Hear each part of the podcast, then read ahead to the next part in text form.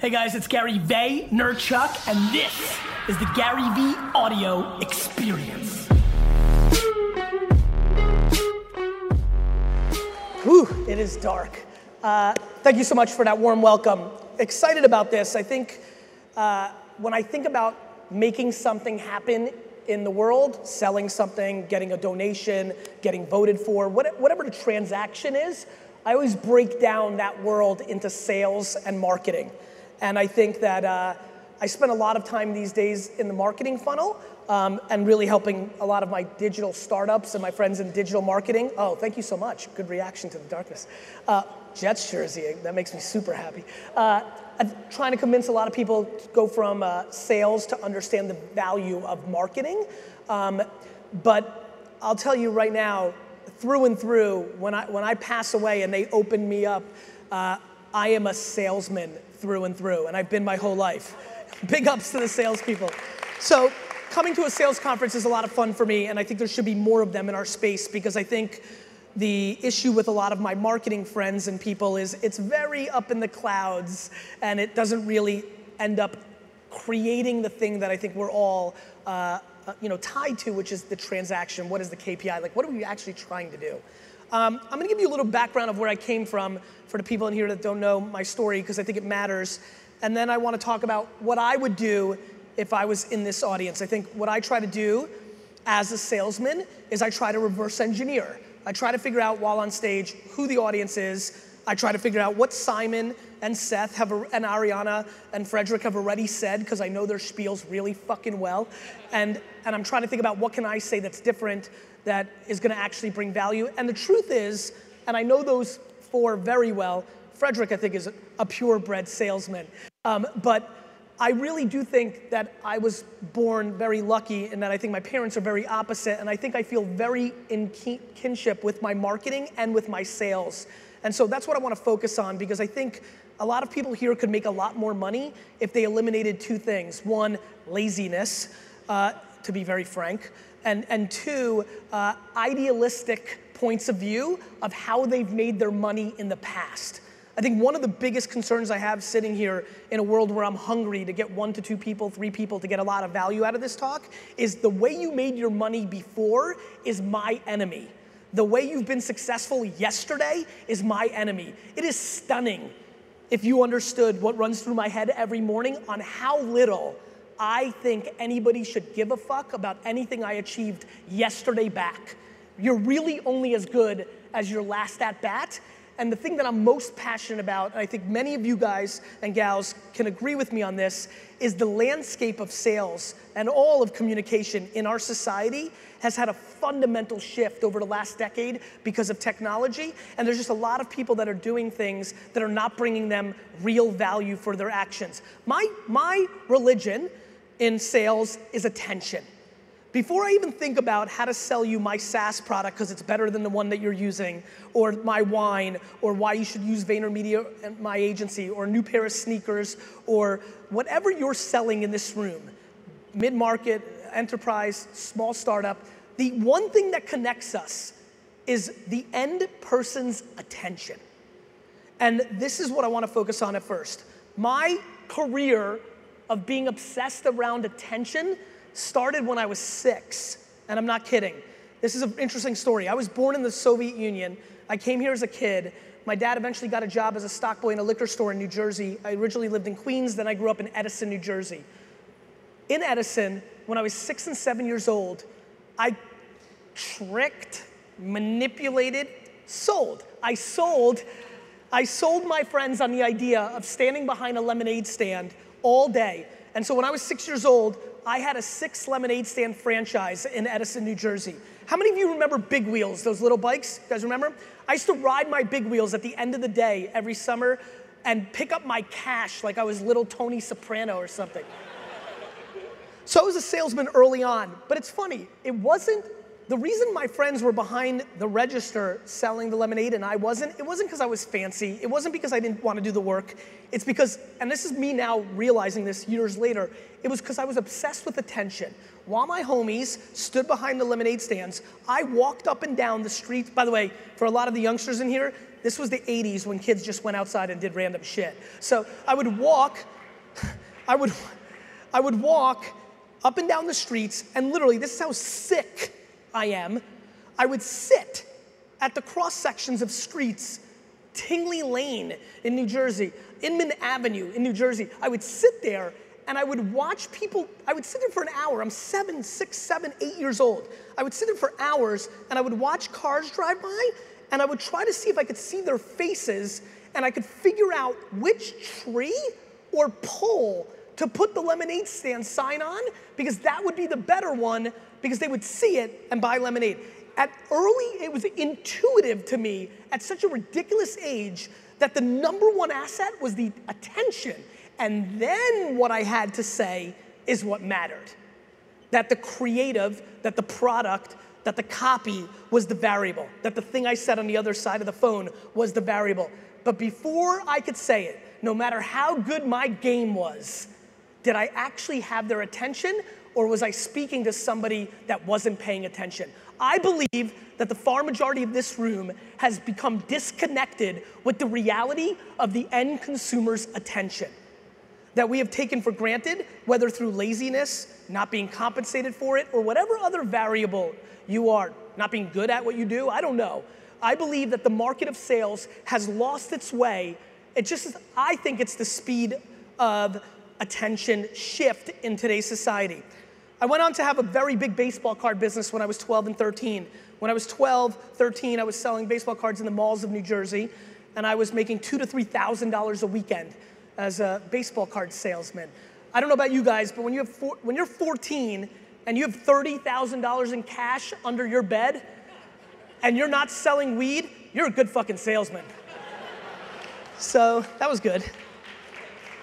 By the way, I, I, plan on buying the New York Jets, which I think projected by the time I'm ready is going to cost me between five and eight billion dollars. And I'm convinced that when I was 13 and had $30,000 in cash, it will be the richest I've ever been, and just couldn't even begin to think about spending that kind of money.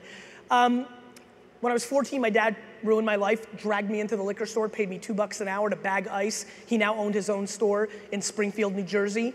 And I went from like being my own entrepreneur and doing my thing to working in this store called Shoppers Discount Liquors that I hated because I bagged ice for 15 hours a day and walked home with 30 bucks. That was a bad, those two or three years were the dark ages of my professional career. When I was 16, 17, I was allowed upstairs. I realized people collected wine. That was interesting to me because I was into collecting. And I embarked on uh, my career. My career took an interesting turn because I uh, discovered the internet. Uh, and in 1997, I launched uh, one of the first e-commerce wine businesses in America called WineLibrary.com. I grew my dad's business from a three to a $60 million business in five years. I did it through sales and marketing. I did it in two ways. One, I was out marketing everybody by buying Google AdWords, by doing email. How many people here do email marketing? Raise your hands. In 1997, I had a 200,000 person email database selling wine that had 91.3% open rates. Right, yeah. Now, it wasn't because I was such a hero. Like that same list now is like 31.3. It's because nobody was doing it. And the thing that I want to talk to you about is the stunning excuses that my salesman friends make up for not doing Snapchat or Facebook or Twitter or Instagram or LinkedIn content. I love my sales friends who are like, I do LinkedIn. I'm like, no, no, no, you don't do LinkedIn. You sit there and you fucking try to connect people and you're a fucking spam bot, you motherfucker. Not a salesman. Fuck. Anyway, sorry. Um, truth, truth. Like, I do LinkedIn sales. No, you don't. You just click buttons and you hope and pray and you control, copy, and paste the same fucking message to every person because you're fucking lazy. So, anyway. Real estate. When there's a new vacation destination or a new town or Hudson Yards is being built right here, the people that buy first, if they're right, win.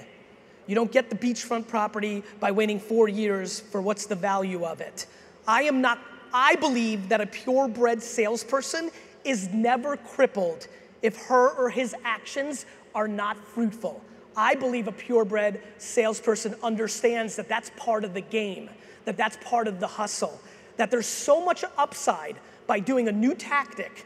Even if you hit it once out of every nine times, the overall ROI of all those hours becomes a net positive score.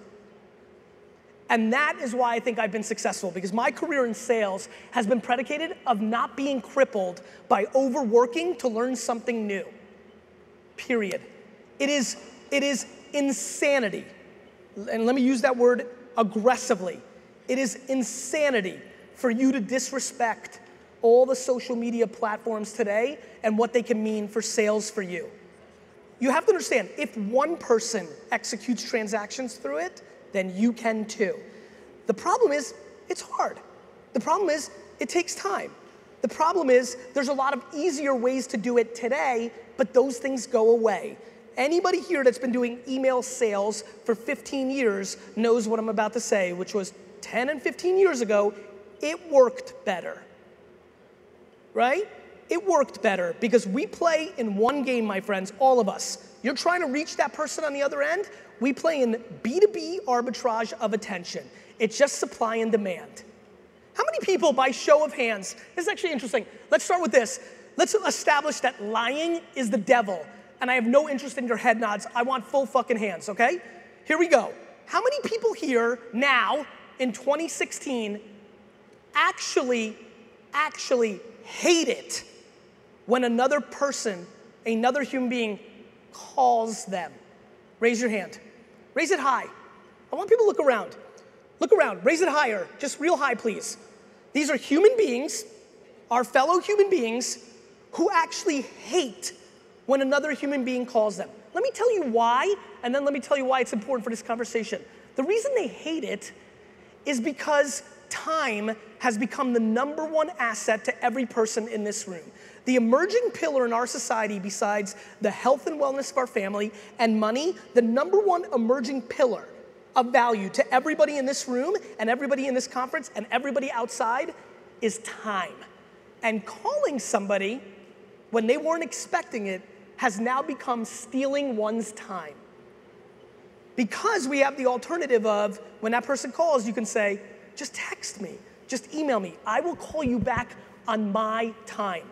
It is my belief that when I audit the sales ecosystem and all the startups I'm involved with and all the businesses I'm involved with, that salespeople steal their clients' time for their vested interests instead of reverse engineering the value of that person's time. It is in our best vested interest to send that email. It is in our best vested interest to make that phone call. We are not reverse engineering the fact that these people have become busy. Now, another thing that's extremely fascinating for me being in this room is I grew up in B2C my whole life, right? Only seven years ago when I started VaynerMedia did I go into the B2B world. Just for the people that don't know here, I have a 650 person social digital agency that I've grown in the last four years from a three to a $100 million business in sales, not fucking valuation. And uh, by the way, that's another conversation for another fucking day. And I think the thing that will be interesting to a lot of people here is I've done that mainly on not selling. Like, we don't really do RFPs. I'm not interested in selling somebody who, I would tell you my number, like, if somebody said, What's your most religious sales tactic?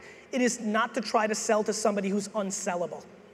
I think one of the most fascinating things that I audit when I look at the sales ecosystem is how much people take time trying to convert somebody who's unconvertible. Yes, your product might be 8,000 times better, but if that boss's boss is best friend homies with the alternative legacy software, you fucking lost.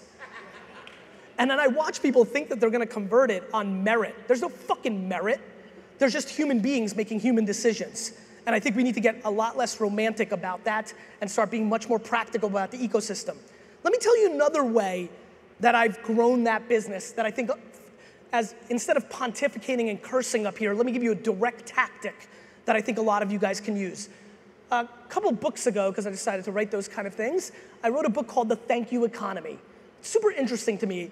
It's the notion of if you provide so much upfront value to an individual, can you actually guilt them into buying shit? Especially if all your actions are predicated on not expecting them to buy it. That's the big part. When the energy of your tactics is to convert, you will lose. When your energy is to disproportionately bring value and let the chips fall where they may, you will win. It will change your behavior, it will change the energy of the execution. Let me give you a story. VaynerMedia, there was a certain CMO that I really wanted to get to because I wanted their business, right?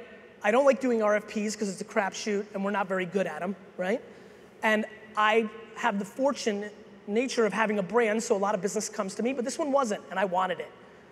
So I decided to follow, and this is my number one, number one tactic for every person in this room that I am positive that if you actually put in the work and do it, that you will email me. And this is really the reason I'm giving this is because I want you to email me in four months and be like, hey, Brand, I saw you in New York at the Sales Machine Conference. I thought you were a little bit ridiculous, but I did this thing and it actually worked. Cool, thanks. That's it. That's what I want. And here's the tactic. How many people here are in B2B sales? Raise your hand. Awesome. Coming from B2C and now being in B2B and being part of companies like Buddy Media and Percolate and, and Wildfire that we've had successful exits in and watching the landscape of sales in that environment, I've done very well with my B2B investments. I am stunned how much easier it is to be a B2B salesman than a B2C salesman. You literally know the name of the fucking person you're selling to. This is a big deal. This is a big deal because by knowing the name in 2016, you have the opportunity to use big data in your advantage on a micro level to create the world that you want. Let me explain. I found the CMO that I wanted on Twitter. Some of the people that you're trying to get to won't be on Twitter, they may be on LinkedIn, they may be on Facebook, they may be on Instagram. But the fun part is 60 to 70% of your prospects are on one of these platforms and putting out data publicly on what they like and what they're into. I followed this individual and I noticed that he was a humongous St. Louis Cardinals baseball fan. This is when my plan went into action. I started watching everything he was tweeting about.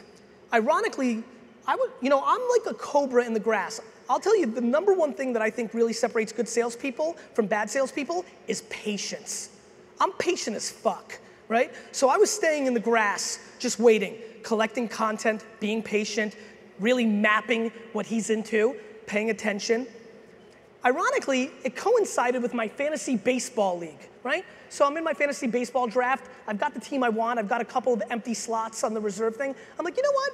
I'm gonna, I'm gonna draft this up and coming rookie Cardinals player for maybe other reasons than just winning my fantasy baseball team. So I draft a guy. Anybody? Any Cardinals fans in here? Any couple? Maybe two or three. Uh, I drafted a guy by the name of Kolten Wong, infielder for the St. Louis Cardinals before he was even in Major League Baseball. And so then I wait. And I wait for Kolten Wong to get up to the major leagues. And I wait for Kolten Wong to do something good. And then I see what I needed to him tweeting about Kolten Wong, which allowed me to jump into that tweet and say, Hey, I have Kolten Wong on my fantasy team. Isn't he awesome? And he replied, Yeah, he's awesome. That's it. Patience, remember? Don't close on the first date, all right? So we interact a little bit more about the Cardinals. They're making their playoff run, and somewhere about three weeks later, he tweets me back and says, Hey, I see that you're a CEO of a digital agency. We're thinking about, you know, maybe changing up our roster a little bit. Is this something we could talk about? We sure fucking can.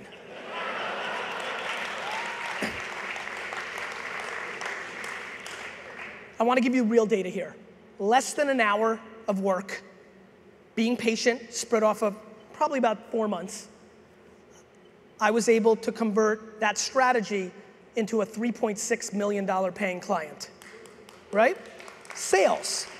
Sales, but sales not that look like here's a blank email that I'm gonna blast. Everybody is obsessed with scalability. Everybody is obsessed with scalability. And all the action in sales is scaling the unscalable. I believe that sales, even in today's environment, is still a very face to face game, right? I think a lot of us agree with that. I think the biggest disconnect from the people that just heard that in this room, that have done that their whole lives, that were like, yeah, hell yeah, is that they don't realize that technology is now the scalable gateway drug to the human interactions. I sell, I'm going to Cleveland right now after this. There's a basketball game I want to see. And I'm to sell on that plane on the way there because I'm using technology, Twitter, Facebook, LinkedIn, and these platforms as a gateway drug to create an interpersonal relationship. There are people I know very well that I've spent very little time with in real life, but I do that through those channels. And then when we see each other, there's a total different feeling I have for these three individuals. These are people I could never even have a relationship with without this technology. These are people that I haven't met more than once, but I feel enormous kinship towards them and the dude with the Jets jersey because because I've put in the sales work. Why do you go golfing with a client? Why do you eat a fucking steak with a client? Why do you go to networking events? You do it to create context at scale. You do it to create context. The absolute closer and the enabler and the jabbing and the flirter and the, the that essence of energy is context right? If you know that girl's, you know, boyfriend, if you know their interest in the Cardinals, you have a leg up on the competition. It's why you spend time with your clients and the decision makers and the influencers of the decision makers because you are building context what technology today does and these five or six platforms that are the current state of social media do, all at the fingertip of your phone when you're going to take a piss or fly into Cleveland or whenever you want, ultimately scalable. You can do it at any time, 6 p.m., 1 a.m., whenever you want, however you roll. You get up early, you get up late. You can hustle in these platforms and create context.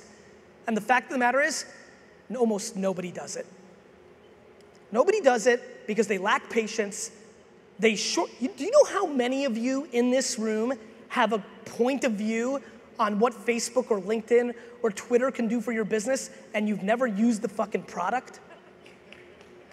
It's real. Thanks for that one clap. I liked it.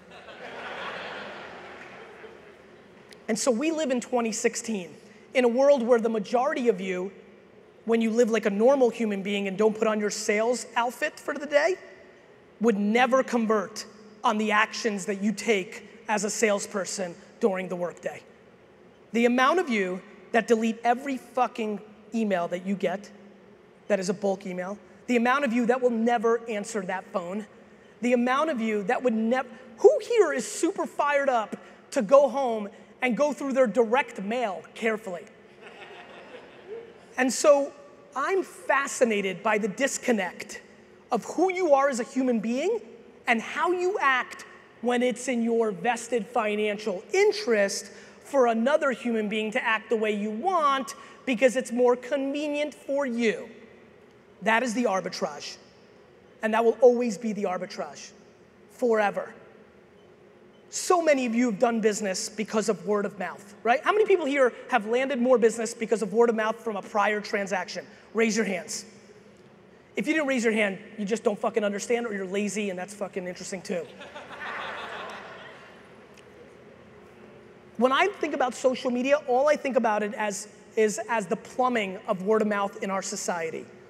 I'm fascinated by how much business I do with somebody after I actually sell them and what I do with them to create that word of mouth versus what I did to get them in the first place the enormous amount of energy that we all deploy as salespeople to get the business versus what we do with that business, even if it's handed off to an account person.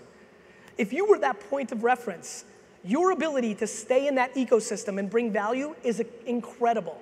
And again, I implore you to understand the value of public data. Let me give you a B2C scenario, but you can deploy this in your own world. Wine Library. Before Thank You Economy, I wanted an example for my keynotes about how I was doing the thank you economy.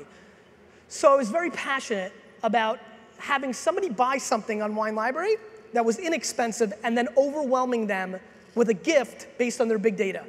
I love sports, so no question, this is another sports story. Guy buys a case of Pinot Grigio for $111. We made 17 bucks in profit on the case. We had to find people with unusual names because we had to find them on Twitter, and this was still 2011. So finally, we found one. They were having a tough time finding people on Twitter that were buying wine for the first time. I wanted a first time customer. Guy buys a case of Pinot Grigio in Chicago. We made 11 bucks. They find him. He has an unusual name like Vaynerchuk. You know, we find him. It's definitely him. And we look and we find his Twitter. His whole Twitter stream is about Jay Cutler, the quarterback of the Chicago Bears. Just tons of Jay Cutler. I love you. Jay Cutler. This. Da, da, da. Great. I tell the thank you department, which is something we have at Wine Library, which is not customer service, it's offense. Customer service is defense. The thank you department kicks in, and we go and buy him a $350 jersey signed by Jay Cutler, and we send it to him.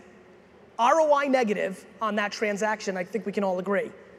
And so now I'm pumped. We finally found somebody, we sent it, I'm, you know, my keynotes are coming up. I'm gonna have a great case study. He's gonna buy a lot of wine. He's gonna do something. It's gonna be unbelievable. I can't wait to tell all of you. Three weeks go by. Motherfucker didn't get back to us. so I'm like, what the fuck? Ungrateful asshole. so nothing. I'm like calling four times a day. I'm like, you sure? Like, I know it's in spam. Like, get the IT department. I'm like, this is impossible. Nothing. I'm boarding a plane to Orlando. I get a phone call. Gary. I'm like, yeah. They're like, we got something. I'm like, finally. I'm like, what did he do? Better. I go, okay, better. They're like, listen to this. I'm like, okay. We just got an order from Plano, Texas. I'm like, okay. For $6,000 worth of red burgundy. I'm like, great. Now, that's great, but wait till you hear the note in the order. I'm like, cool. Dear Wine Library, first of all, what a great red burgundy selection you have. Make sure you don't ship this, it's hot here. Hold it for a while, ship it when it's cooler. Next, P.S. You sent my friend John a Bears jersey the other day when he bought some wine from you. PSS, I'm a huge Bruce Springsteen fan.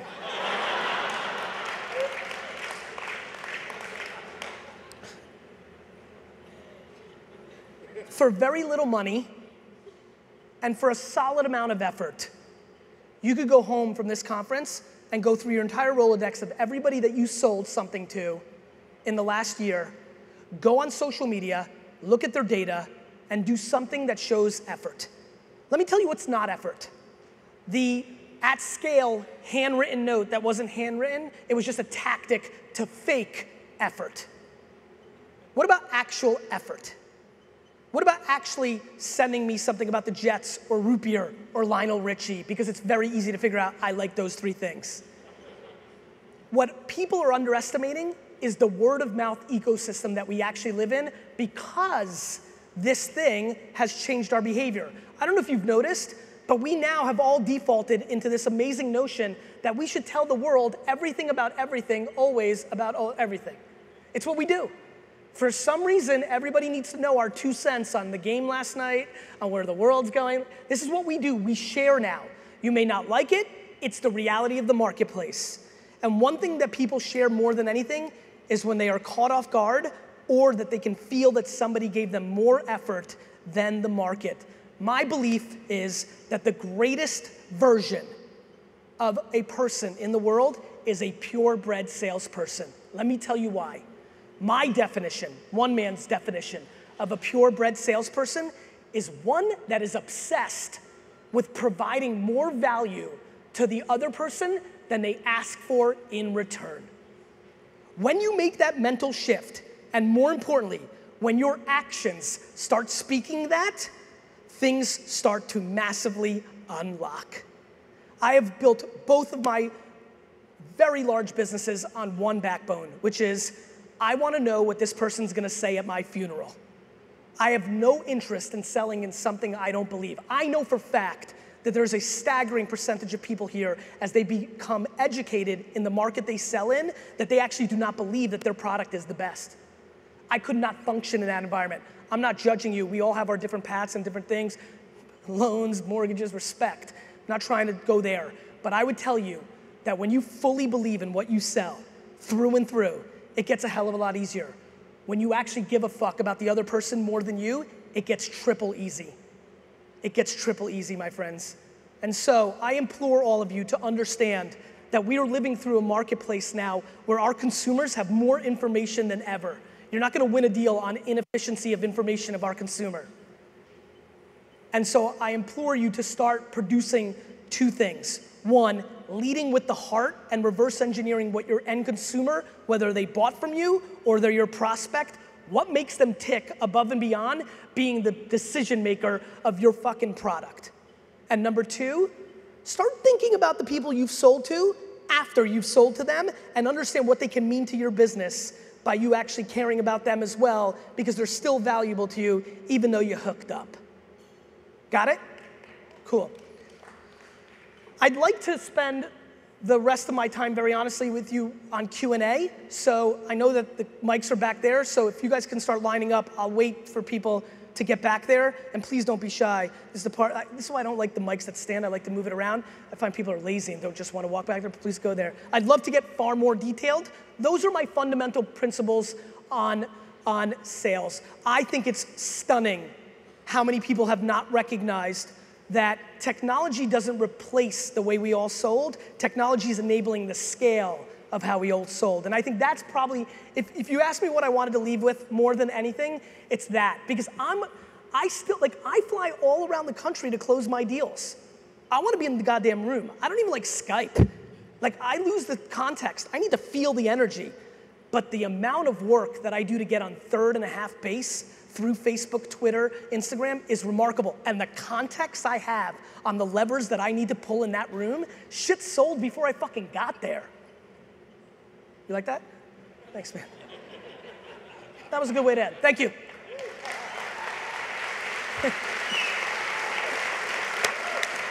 All right, the good part.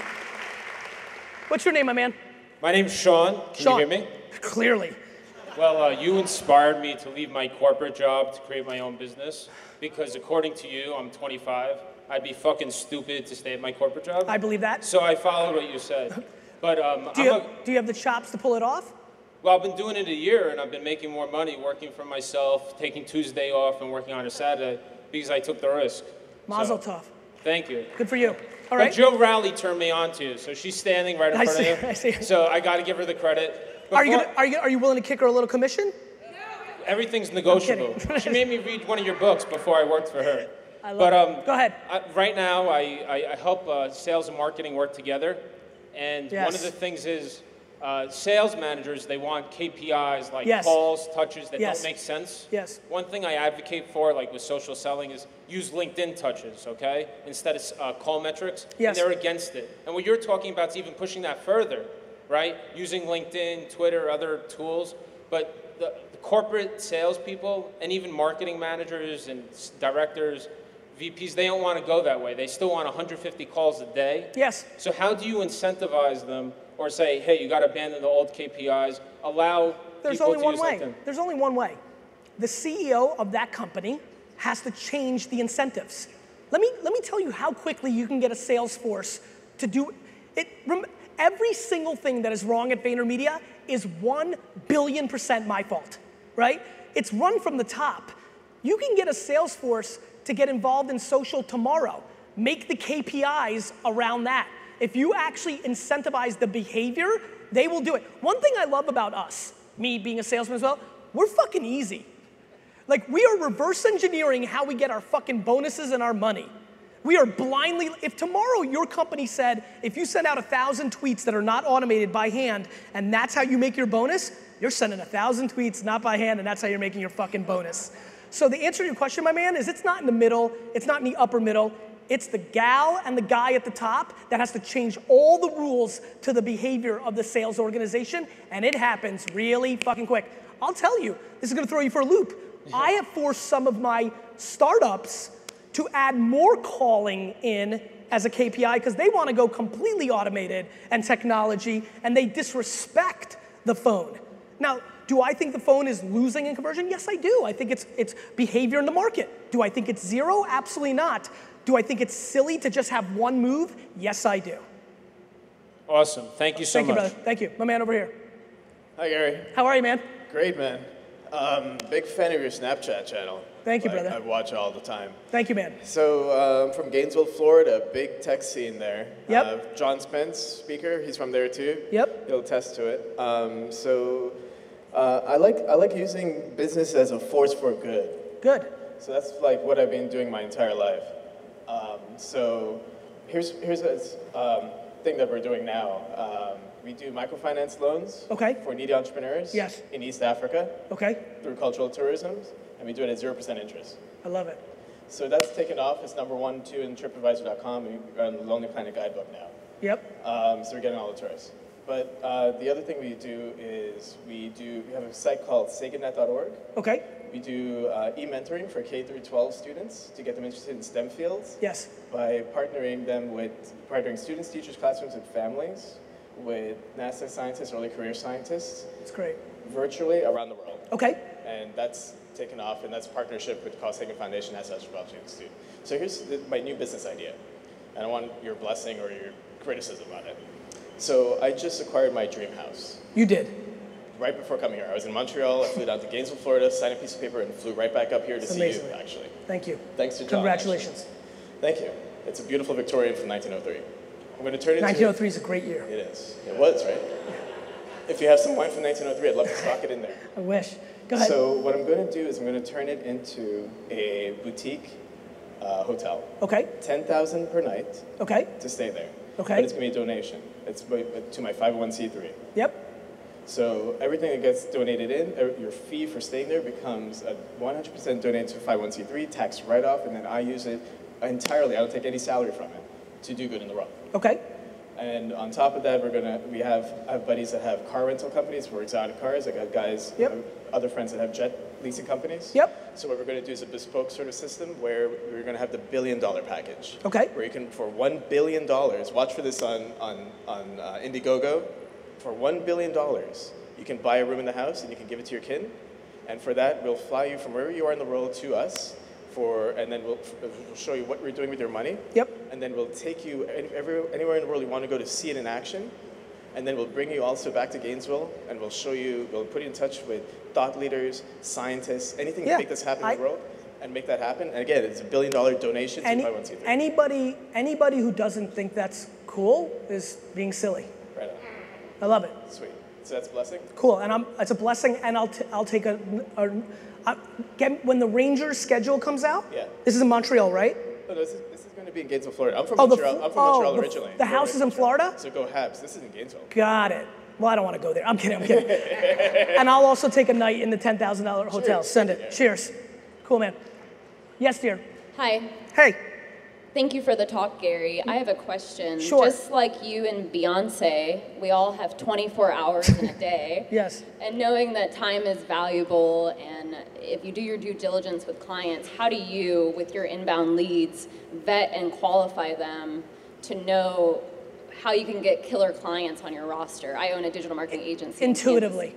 Yeah. Uh, well, this is like, and have you? My other question, in case you answered that really quick, can you tell us a story about if you did your due diligence and you sent the $350 jersey and all of that, and you get to the very end and then you lost business, or a big Lo- client like lost as in we didn't get it. closed and lost, yeah, and then any business that you- Closed, had it, and then lost it. you, pitched it and you got really far, and then it was a closed. Happens loss. all the time. Yeah, Just fundamentally not crippled by it. and just moved. Like I've min- never yeah. thought about that in my entire life. Yeah. I think the biggest reason people lose is they spend all their fucking time thinking about that, and I don't give a fuck. Yeah. Perfect. I mean, it's it's Yeah. the truth, by the way. Like like on a very serious kick, and I think a lot of you are getting it. Dwelling, dwelling on a loss, micro analyzing why it happened. It happened because of 750,000 different random shit things that you couldn't have controlled, or because you fucked up. Neither one of them is really that valuable to think about. I'm just on to the next one. Thanks. You're welcome. It's true. Again, I, there's some things that I believe in, like in purebred sales and purebred entrepreneurship, that have clearly gone awry in the last half decade to a decade. Like, if you're a salesperson, and you guys all know this, this is why you're here. I mean, if you're here, you're not scared of the loss. You're not crippled by the loss. Now, some of you are more crippled than others. I think the most successful of the bunch are just literally unfazed. It's insane to me how I was scared that I was gonna have to recall one for you. That's how little I remember them. And they happen every fucking month. We lose pitches all the time. And I'm like, they're just stupid fucking people because we're the best. That's what I think. Hi, Gary. Hey, man. Um, my name is Stephen Wilkins. Stephen. And uh, yeah, thanks for the talk. Uh, I can relate to you in a lot of ways. One, just being because I came from a B2C world, Yes. and now I'm in a B2B world. Yes. And, uh, there's a lot of different things, and I think a lot of the themes that we've talked about in this conference as a whole, and one of the things you brought up is just kind of caring about that other person on the other side of the table, right? So what I, one of the things I keep trying to think about is like, how do we teach that to other people as well because I genuinely am interested in people. I genuinely love to help people. Yes. And that's kind of my philosophy on sales, but we're all incentivized on that dollar, like how we make our own money, which is necessary and I completely get that. As we should be.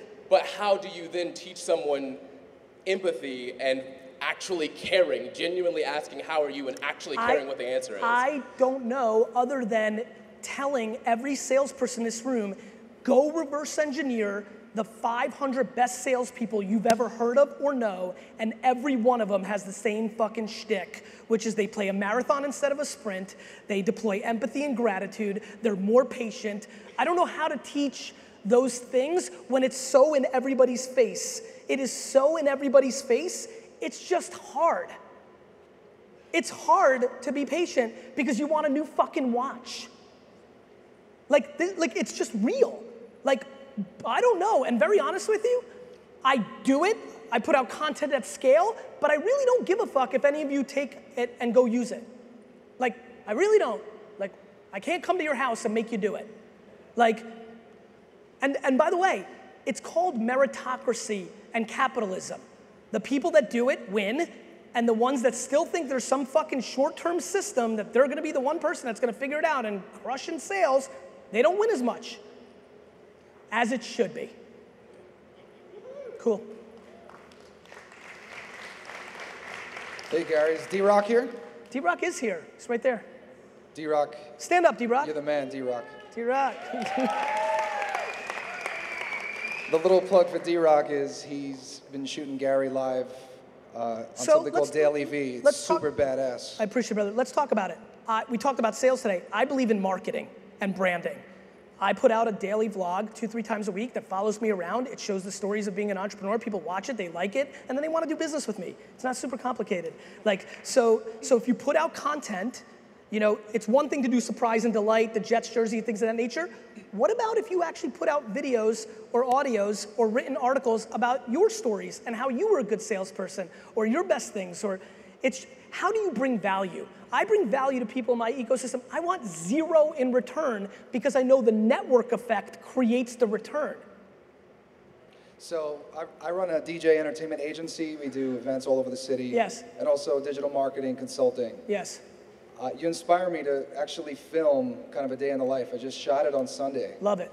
And I think I like to think I live a very interesting life worth sharing. I think, I think, just so you know, I think reality TV and voyeurism and human behavior proves we all do. Like everybody, the whole 15 minutes of fame thing is now that everybody's famous to 15 people. The market's gonna decide how interesting you are. You're gonna either be interesting to a million people or 74, but it's clearly got an opportunity. It sounds like you answered it before I even asked the question. That's what I like to do. But, uh, you know, pretty much. Time's invaluable.